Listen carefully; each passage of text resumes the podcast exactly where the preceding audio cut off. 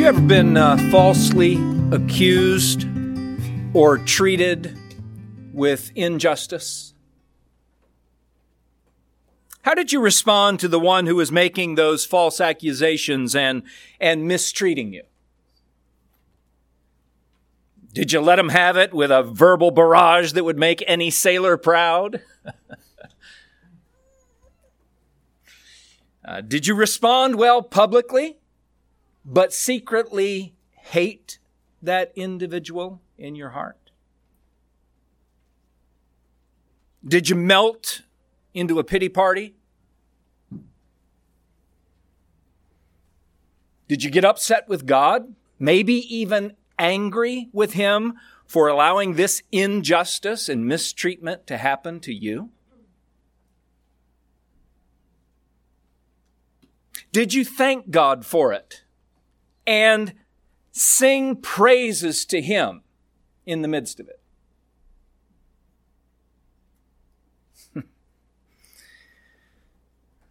Psalm 7 was written when King David was falsely accused by someone he calls Cush, the Benjaminite. And as we read it, the, the psalm shows us King David's responses and his reasons. My prayer as we study Psalm 7 this morning is that we will all take refuge in the Lord because he always upholds justice. You have your copy of God's Word ready? Is it open to Psalm 7? That's our sermon text for today. Please find uh, the Bible at your feet, Turn to Psalm 7. Maybe you brought your ESV journal with you. But let's read Psalm 7. A Shiggaion of David, which he sang to the Lord concerning the words of Cush, a Benjaminite. O Lord my God, in you do I take refuge. Save me from all my pursuers and deliver me lest like a lion they tear my soul apart, rending it in pieces with none to deliver. O Lord my God, if I've done this, if there's wrong in my hands, if I have repaid my friend with evil or plundered my enemies without cause, let the enemy pursue my soul and overtake it and let him trample my life to the ground and lay my glory in the dust. Selah. Arise, O Lord, in your anger. Lift yourself up against the fury of my enemies. Awake for me. You have appointed a judgment. Let the assembly of the peoples be gathered about you. Over it return on high. The Lord judges the peoples. Judge me, O Lord, according to my righteousness and according to the integrity that is in me. O let the evil of the wicked come to an end, and may you establish the righteous. You who test the minds and hearts, O righteous God. My shield is with God who saves the upright in heart. God is a righteous judge and a God who feels indignation every day. If a man does not repent, God will whet his sword. He has bent and readied his bow. He has prepared for him his deadly weapons, making his arrows fiery shafts. Behold, the wicked man conceives evil and is pregnant with mischief and gives birth to lies. He makes a pit, digging it out, and falls into the hole that he has made. His mischief returns upon his own head, and on his own skull his violence descends. I will give to the Lord the thanks due to his righteousness, and I will sing praise to the name of the Lord Most High. That's God's Word. Well, from the inscription of Psalm 7, we notice that it is a song written and sung by King David concern a specific historical event. Do you see the inscription? The words of Cush, a Benjaminite. So, as good Bible students, we naturally want to get the background of that story, and so we search our Bibles for the story of Cush, the Benjaminite. And unfortunately, there is no, bi- no biblical record of anyone by that name. So we're sort of left to piece the puzzle together from Psalm 7 itself. Did you do that this week as you read the sermon text in preparation for our study this morning? Now, what we know for sure is that Cush was seen as David's enemy, and his words were false accusations. First of all, look in the text here. You'll see that Cush was David's enemy. Look in verse 1. Cush was pursuing David. Verse 2, like a lion trying to tear him apart and rend him in pieces. Verse 5 and 6, David specifically refers to him as my enemy. In verse 9 and following, David refers to him as an evil and a wicked individual. And Cush's war against King David was a war of words in the form of false accusations. How do we know that? Well, first of all, it's a war of words. We know that because even the inscription says it's about the words of Cush. But look at verse 3 through 5. We notice that David is declaring that he's innocent of these accusations. Verse 3 If I have done this, if there's wrong in my hands, if I have repaid my friend with evil or plundered my enemy without cause, then, verse 5, he says, let the enemy pursue my soul, overtake it, let him trample my life to the ground and lay my glory in the dust. I would totally deserve it if these things were true, but we'll find out from the rest of the psalm that they're not true. Cush was at war with the king, making false accusations against him publicly. So, since we don't have a historical record of Cush the Benjaminite, several options seem reasonable. Option number one. This is a guy named Cush who's a Benjaminite, and Psalm 7 is the only historical record that we have him of him. All right? Plain and simple. Option number one. I'm quite fine with that. Option number two. This could actually be about King Saul. You'll remember that King Saul was the king of Israel before David became king, and Saul was a Benjaminite, and his father's name was Kish, not Cush. so we don't think it's him, but you know, maybe. But we do know that Saul pursued David like a lion, tried to tear him apart, and did this for several years. And it was a very trying time for David. Might be King Saul. Option number three uh, resonates with me a lot. During Absalom's insurrection, which you'll remember Psalm 3, 4, 5, 6, and 7 all seem to be within the context of the, the insurrection and grievous uh, betrayal of his own son. During Absalom's insurrection, the Benjaminites, who were loyal to King Saul, become loyal to Absalom and throw their weight in with the insurrection, and they cause quite a bit of trouble for King David, particularly public accusations against him.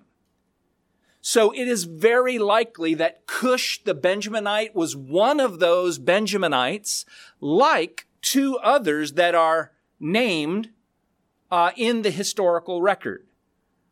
So for example, you can read this later today, 2 Samuel 16, a guy named Shimei cursed David vehemently and threw stones at David and his entourage as they were passing by. And of course, you don't throw stones at the king, but David told his mighty men to stand down and leave him alone. Here's exactly what David told the men. Remember, within the context of Absalom's insurrection, here's this guy, a Benjaminite, throwing rocks at him. David says, to his mighty men, Behold, my own son seeks my life. How much more now may this Benjaminite leave him alone, let him curse, for the Lord has told him to. It may be that the Lord will look on the wrong done to me, and that the Lord will repay me with good for his cursing today. What a perspective. So I'm not suggesting that Cush is the same as Shimei. I'm saying he could be another guy who accused David publicly. Um, after the insurrection of Absalom, 2 Samuel 20, another guy named Sheba, who was a Benjaminite, described as a worthless man led another public insurrection against King David and ordered his men, uh, but, but this time King David ordered his men to put down that erection, um, insurrection because, quote, Sheba will do us more harm than Absalom. That's crazy to think that this guy Sheba would do even more harm than his own son. So within that whole historical context of Psalm 3 through 7. I think David probably fits this one in there. Cush was probably during that time period. But I'm quite content to think this is just a guy named Cush who was a Benjaminite, and Psalm 7 is about him. We don't have any more information than that, but we do know that this was one of many times that King David was falsely accused and mistreated. Have you ever been there? Falsely accused, mistreated, maybe at school or at work, maybe by a friend or a family member, maybe even within your own marriage. Maybe you were falsely accused privately, maybe publicly. And it did harm to your reputation, as it was David here. Well, just as a regular individual, just as a person, and then even more specifically as a pastor, I've been falsely accused a few times. I can relate with what's going on here in this text. Each time it has been a very difficult experience. And the encouragement from Psalm 7 this week, for me personally, is seeing how David responded and why. So that's what's going to take up the rest of our sermon time together. We're going to see four responses from David, and then we're going to see four reasons for those responses. And then at the end of the sermon, I'd like to make some applications for me and you personally, all right? First of all, take a look at Psalm 7, and we'll see four responses to false accusations and injustice. From verses 1 and 2, we see first of all that David took refuge in the Lord.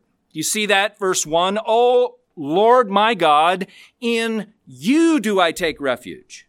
Save me from all my pursuers and deliver me, lest like a lion they tear apart my soul, rending it in pieces with none to deliver. Feeling as if he were being mauled by a lion, King David prays and he takes refuge in the Lord. Friends, let's follow David's lead in that. When you experience difficulty, we too can pray and take refuge in the Lord. David prayed, look there, verse 1, O Lord, distant God out there somewhere? No. O Lord, my God. Verse 3 O Lord, my God. God is personal. God invites us to call on Him in times of trouble when we feel as though our soul is being torn apart by the lion of trouble. And David took refuge. There in verse 1 In you do I take refuge. Save me, deliver me. King David ran to God for help. The, the concept of taking refuge means that he is, he's sheltering inside. He's hiding in God. That means that he's trusting God with his circumstances and he's now submitting to God and totally depending on God to figure this out in his time.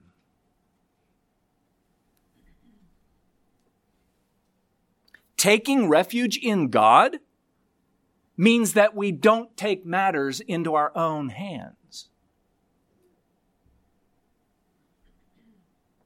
Alec Motyer says, one of the very fundamental lessons emerges from a simple observation.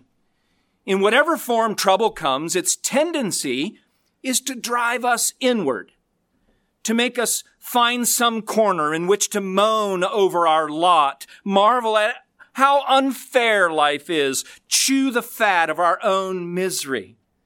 David is too practical to say, forget about your problems. Neither his nor our difficulties are negligible or inconsequential. No, don't forget about your troubles. Rather, face and describe them as these Psalms of lament do. But always outweigh the problems, the hurts, the sorrows, whatever you're experiencing by the great truths about the Lord and by the practice of prayer and praise. Response number one, David took refuge in the Lord. Response number two, what does David do when he's being falsely accused? When he's being mistreated, when this just isn't right? Verse 3 through 5, response number 2, David examined himself.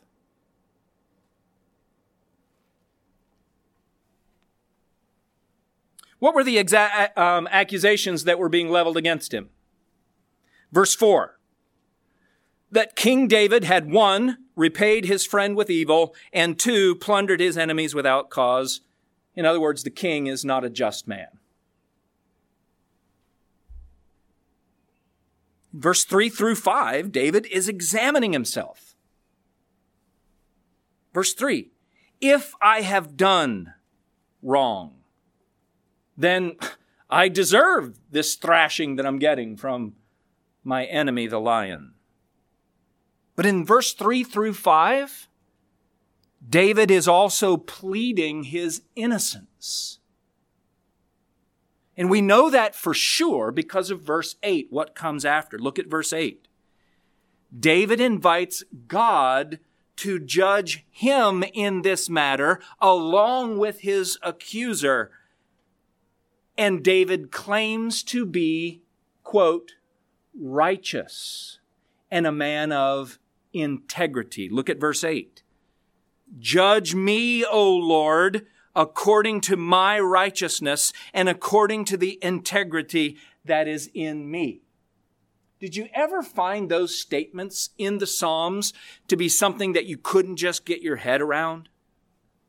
I was helped this week by Alec Motyer again, who said, statements like this in the Psalms must always be kept in context. This is not a claim to sinless perfection, but to innocence in the present circumstances. David is pleading his innocence. He's not guilty of the charges that are being brought against him. But let's not overlook the fact that these accusations, one of David's first responses, was to examine himself. Friends, anytime we're accused of something, anytime that happens, humility calls us to self examination. Each one of us is beyond the possibility. William Plumer says humility demands a judgment of ourselves not below the truth nor above it, but according to it. So anytime we face accusations, even false ones, several things are happening all at the same time. No, number one, the accusation might be completely true. It might be completely false, or it might be a mixture of truth and error, right? Anytime a, an accusation is made against us, number two, how we respond to the accusation is incredibly important. And unfortunately, our first response is often self-defense and anger. and so even though we might be innocent of the accusation, we become guilty by our own response because we sin in responding to whatever mistreatment is coming at us or false accusations.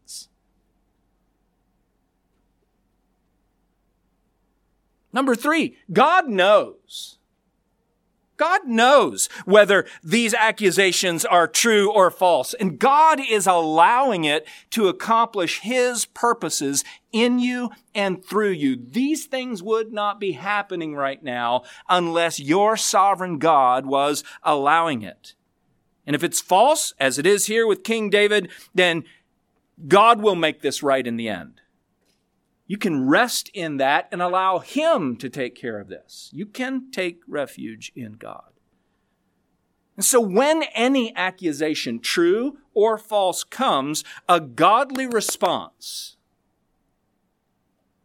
requires humility. A godly response requires great humility. Humility encourages first of all, us to examine ourselves, asking what about this accusation is true? What's false? What do I need to learn through this? How can I respond so as to display the character of Christ in me? Humility encourages us to also invite the opinion of maybe one other close to us about this, maybe a spouse, really good Christian friend. Someone is making an accusation against you, and there's a really good chance that you think you're innocent. But we all have blind spots, don't we? They might see something that we can't see, and humility listens and learns pride maintains our innocence to the death.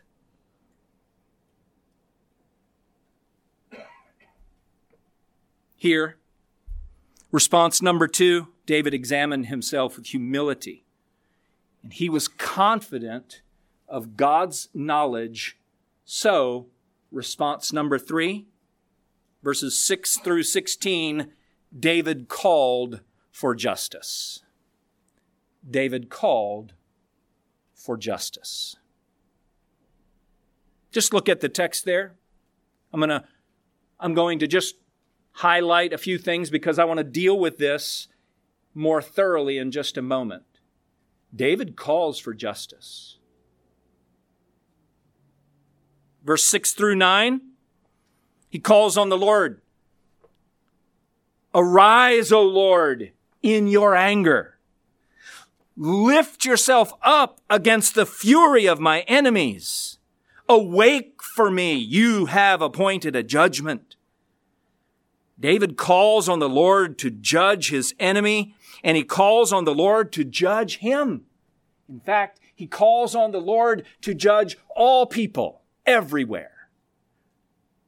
Because in verse 7, he says he summons the people to assemble and watch and learn. Friends, that's where we are this morning. We're part of that assembly who's watching God judge. And we're learning from it. Look at verse 7. Let the assembly of the peoples be gathered about you, and over it, over this trial, reign on high. In verse 10 and 11, David declares his confidence in this trial. Verse 10 My shield is with God, who saves the upright in heart.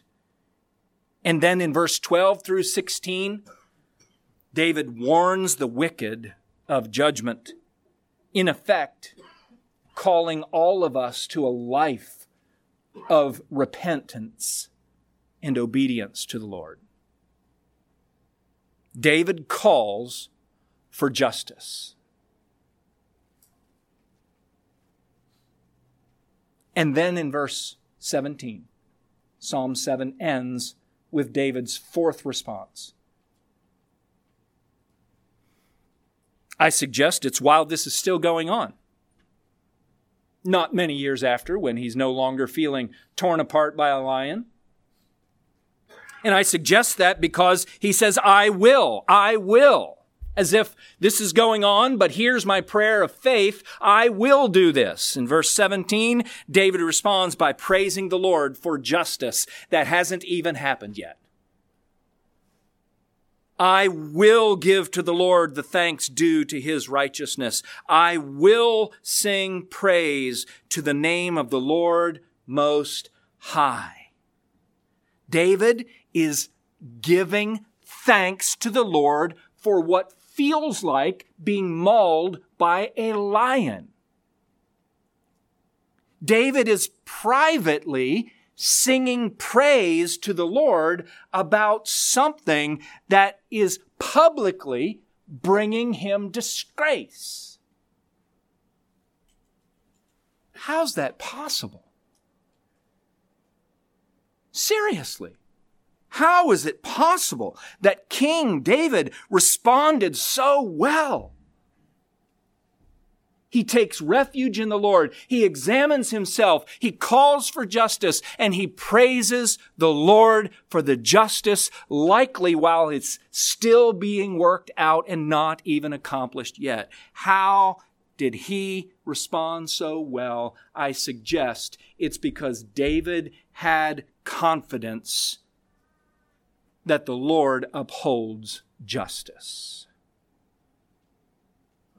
Psalm 7 gives us four reasons for David's confidence. Four reasons why he responded so well to being mistreated in the workplace, by being ridiculed at school, by being rejected by people who have no right or reason to reject you. Four reasons. David responded with confidence. And so can we. Number one, David responded with confidence because he knew the Lord is a righteous judge. The whole of this psalm holds up not just David's response, but a righteous God who is a God of justice. Psalm 7 gives us a theology of the justice of God. The Lord is a righteous judge. Look at verse 11. God is a righteous judge. He's the righteous judge that presides over the supreme court of the universe. Look at verse 17. It's the name of the Lord, what? The Most High. No other higher judge. No other higher God. William Plumer says these names show supreme reverence. They convey recognition of God's infinite perfection and his gracious relations with his covenant people. God reigns as the righteous judge in the supreme court of the universe. The Lord judges with absolute righteousness. Look at verse 17. This is why God deserves glory. Deserves it. It's due his name in verse 17. Do you see that? I will give to the Lord the thanks due his righteousness. The Lord judges with absolute righteousness. Now, what is righteousness? It's used six different times in this psalm. Righteousness is basically just conformity to, to a moral or ethical standard. And what we understand from this psalm and the rest of the Bible is that the standard is based on the nature and the will of God Himself. God is righteous, always consistent with his own character. Psalm 145. The Lord is a righteous.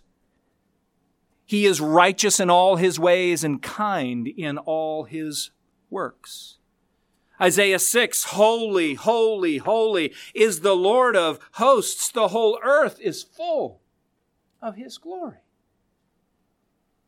1 John 1, God is light, and in him is no darkness at all.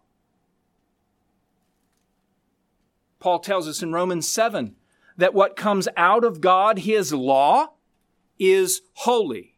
The commandment is holy, righteous, and good. The Lord is a righteous judge who judges with absolute righteousness in every situation.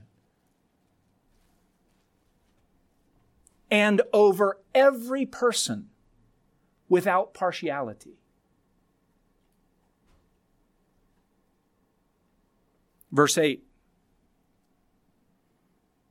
The Lord judges the peoples, all of them. Judge me, O Lord, David says. Verse 9, Oh, let the evil of the wicked come to an end. God judges the nations of the earth. He judges his people individually. He judges the evil and will bring it to an end because the Lord is a righteous judge.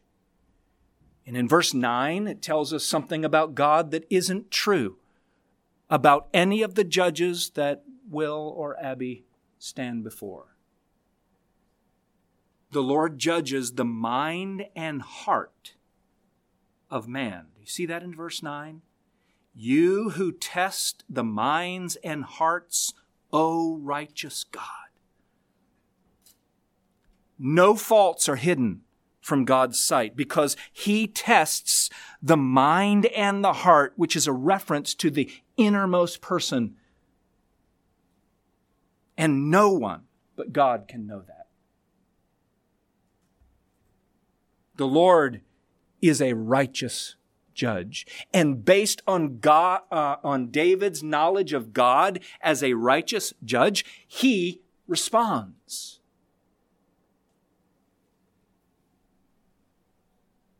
What else was behind his responses? Number two, David responds with confidence because the Lord has appointed a judgment. Cush is running around, dragging my name and my glory as the king through the mud. God, when are you going to put an end to this? God says to him, I've appointed a judgment. There's a day coming I'd like for that day to be day, today, Lord. I know. I got more to work out here. The Lord has appointed a judgment. Look at verse 6. Arise, O Lord, lift up yourself. Why is David calling on God to, to arise and lift himself up and awake?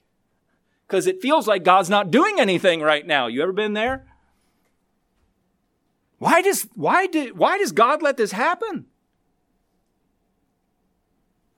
Verse 6 you have appointed a judgment. Let the assembly of the people be gathered about you. Reign over that judgment. On high, the Lord judges the people. Judge me, O Lord. And friends, here's what's true about that judgment day. It was not just an Old Testament thing. Acts chapter 17 says God commands people everywhere to repent because he has fixed a day on which he will judge the world in righteousness by a man whom he has appointed. And of this he has given assurance to all by raising him from the dead. Who do you think that is? It's the Lord Jesus Christ, to whom judgment has been given over all the nations. The Lord is not only a righteous judge, he has a he has appointed a judgment. And number 3, why does David respond so well? Because he has confidence that the Lord ensures justice for the upright. God ensures that the upright will have their day in court. Verse 10 My shield is with God, who saves the upright in heart.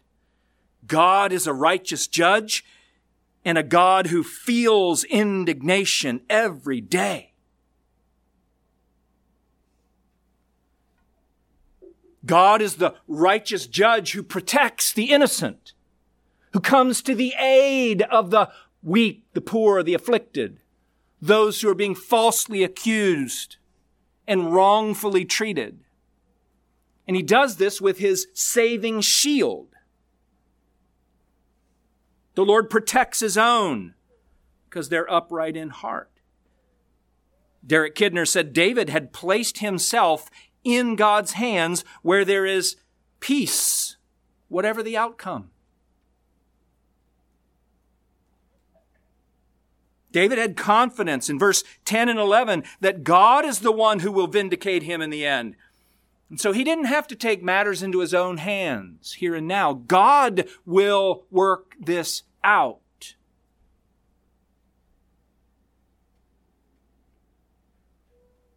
And he had this confidence because he knew something about God. He knew that God felt the same about this even more than he did.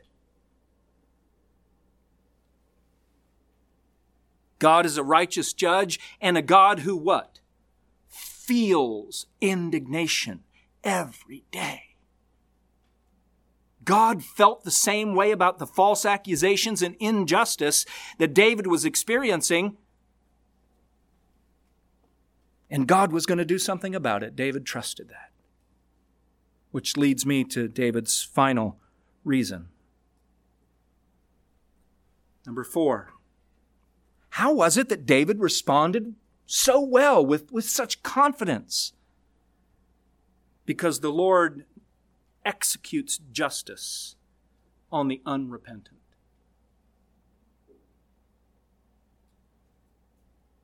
Verse 12 through 16. The Lord executes justice on the unrepentant. Just look at the imagery here. Read again verse 12 through 16. If a man does not repent, God will whet his sword. He has bent and readied his bow he has prepared for him his deadly weapons, making his arrows fiery shafts. Behold, the wicked man conceives evil and is pregnant with mischief and gives birth to lies. This wicked man makes a pit, digs it out, and falls into the hole that he has made. His mischief returns on his own head, and on his own skull his violence descends.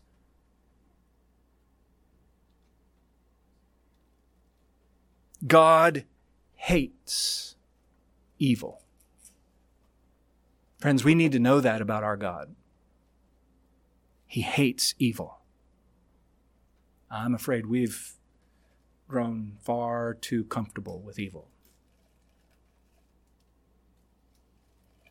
He feels indignation every day.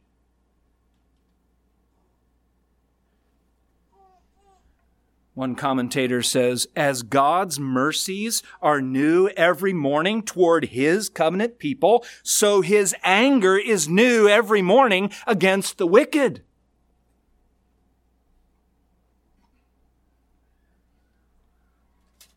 Look at verse 12 and 13. God will judge the what? The unrepentant. The sword and the bow together picture the inescapability of divine judgment. Alec Motyer says the sword for those who are near, a bow for those who are at distance. And Plumer adds, when God chooses, he can easily destroy his foes. His weapons are ready. God's wrath against persecutors burns with dreadful intensity. God will execute justice on those who do not repent. Look at verse 14. The wicked are pregnant with sin and they give birth to evil. James 1 taught us that earlier, didn't it? It taught us about temptation, that it naturally comes within our sinful heart.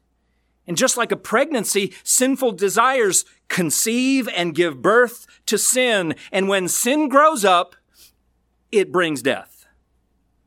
Which Psalm 7 goes on to describe in verse 15 and 16. What does sin do? It always comes home to roost. Always, always comes home to roost. Evil brings its own judgment. Do you see that in verse 15 and 16? The Lord executes justice on the unrepentant, and that doesn't necessarily wait until after some judgment, some time. Because very often it's their own wicked plans that end up like verse 15 and 16. The stones, the pit. So you can just imagine back in the, the ancient times, they would dig a pit either to trap an animal or in war. And they would probably put stakes down in there.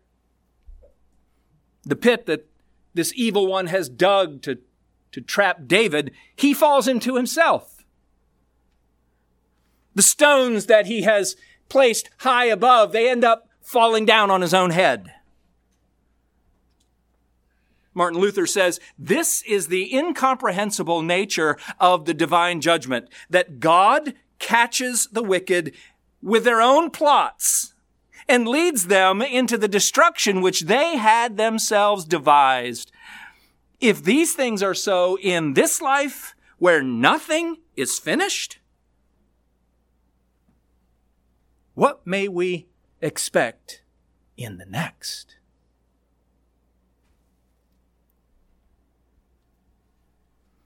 The Lord not only ensures justice for the upright, but he executes justice on the unrepentant. That does two things to us, friends. Number one, that tells us that we don't have to take matters into our own hands. God is ready to handle this. Number two, what we have seen here today is a spine chilling call to repentance for every single person in this room. God hates evil, even the evil of his people. Evil always comes home to roost, even on his own people. We, we can't sin and expect not to experience the consequences of it. But here is the beautiful gospel fulfillment of Psalm 7. This is not just about King David. What we see here this morning is the justice of God at work in the gospel of King Jesus. Though King Jesus was completely innocent, Jesus was falsely accused. Jesus was sentenced to death. Jesus was executed on a cross. And God did not save him from it.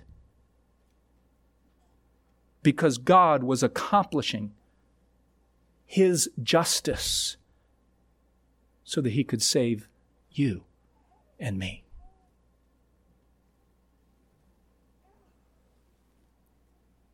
God was accomplishing the justice of substitutionary atonement, where the innocent, like a lamb, is substituted as a sacrifice for the guilty. God satisfied the fury of his wrath against our sin so that there was nothing left but grace for whom? Those who will, what's the word, friends? Repent. Repent and believe that Jesus is God's all sufficient Savior, the King of His kingdom, who bore His wrath to save all of God's people.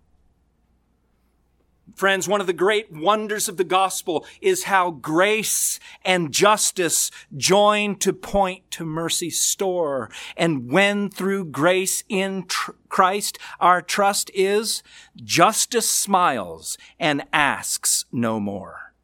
He who washed us with his blood has secured our way to God.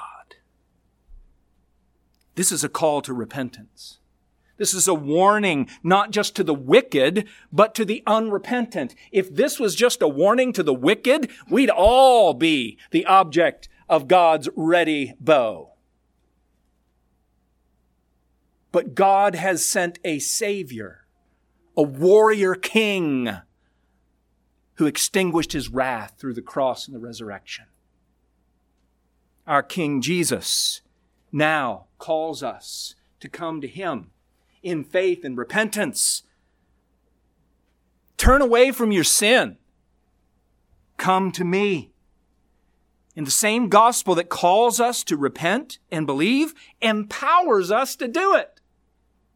Not just once for all, but every day. And the gospel promises that those who repent will find mercy and grace in Christ rather than the judgment that our sins deserved. So are you repentant? May by God's grace you be repentant.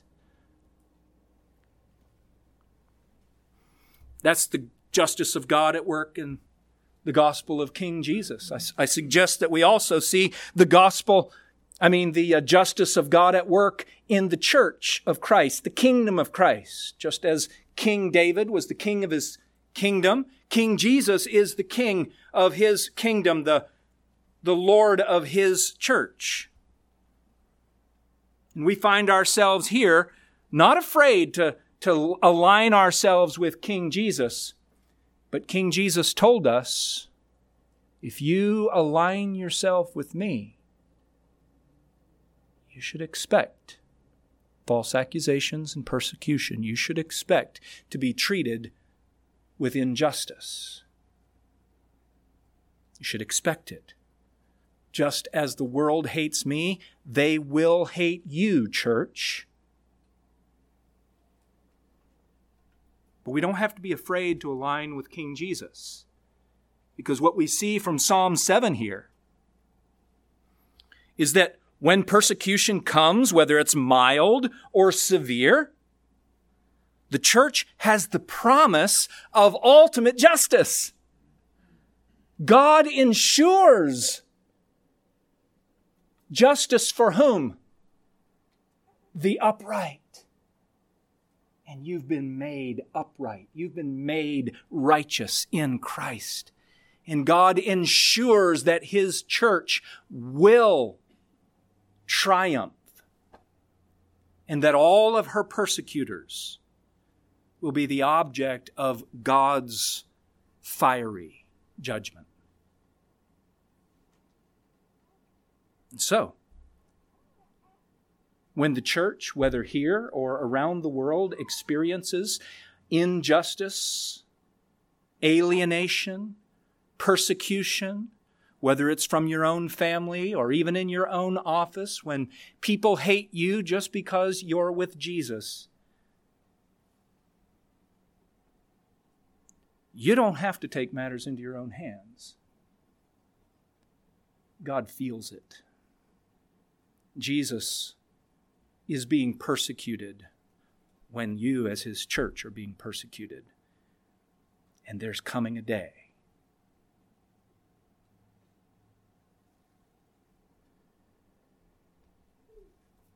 One final application. What we see here is the justice of God and just me and you as individual Christians.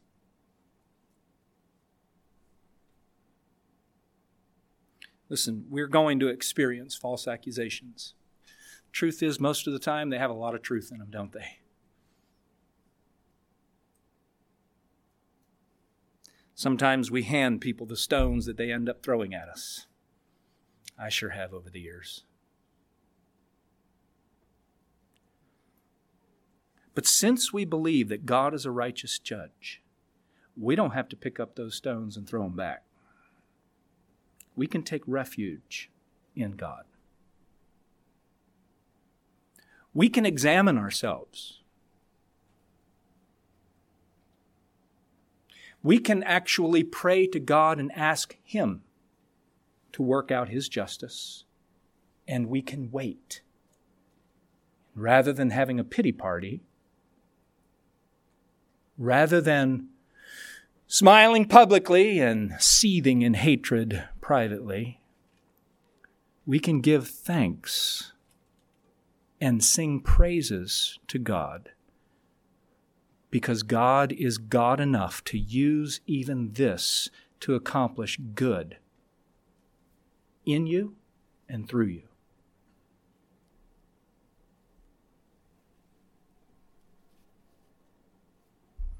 Beloved, don't be surprised at the fiery trial when it comes upon you, as something strange was happening to you.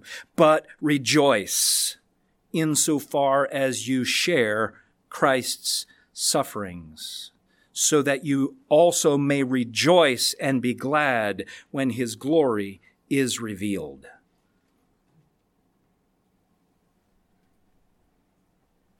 May we respond well even in the face of false accusations and mistreatment, because God always upholds justice. It may not be now, but it will happen in the end, he promises. Let's pray together.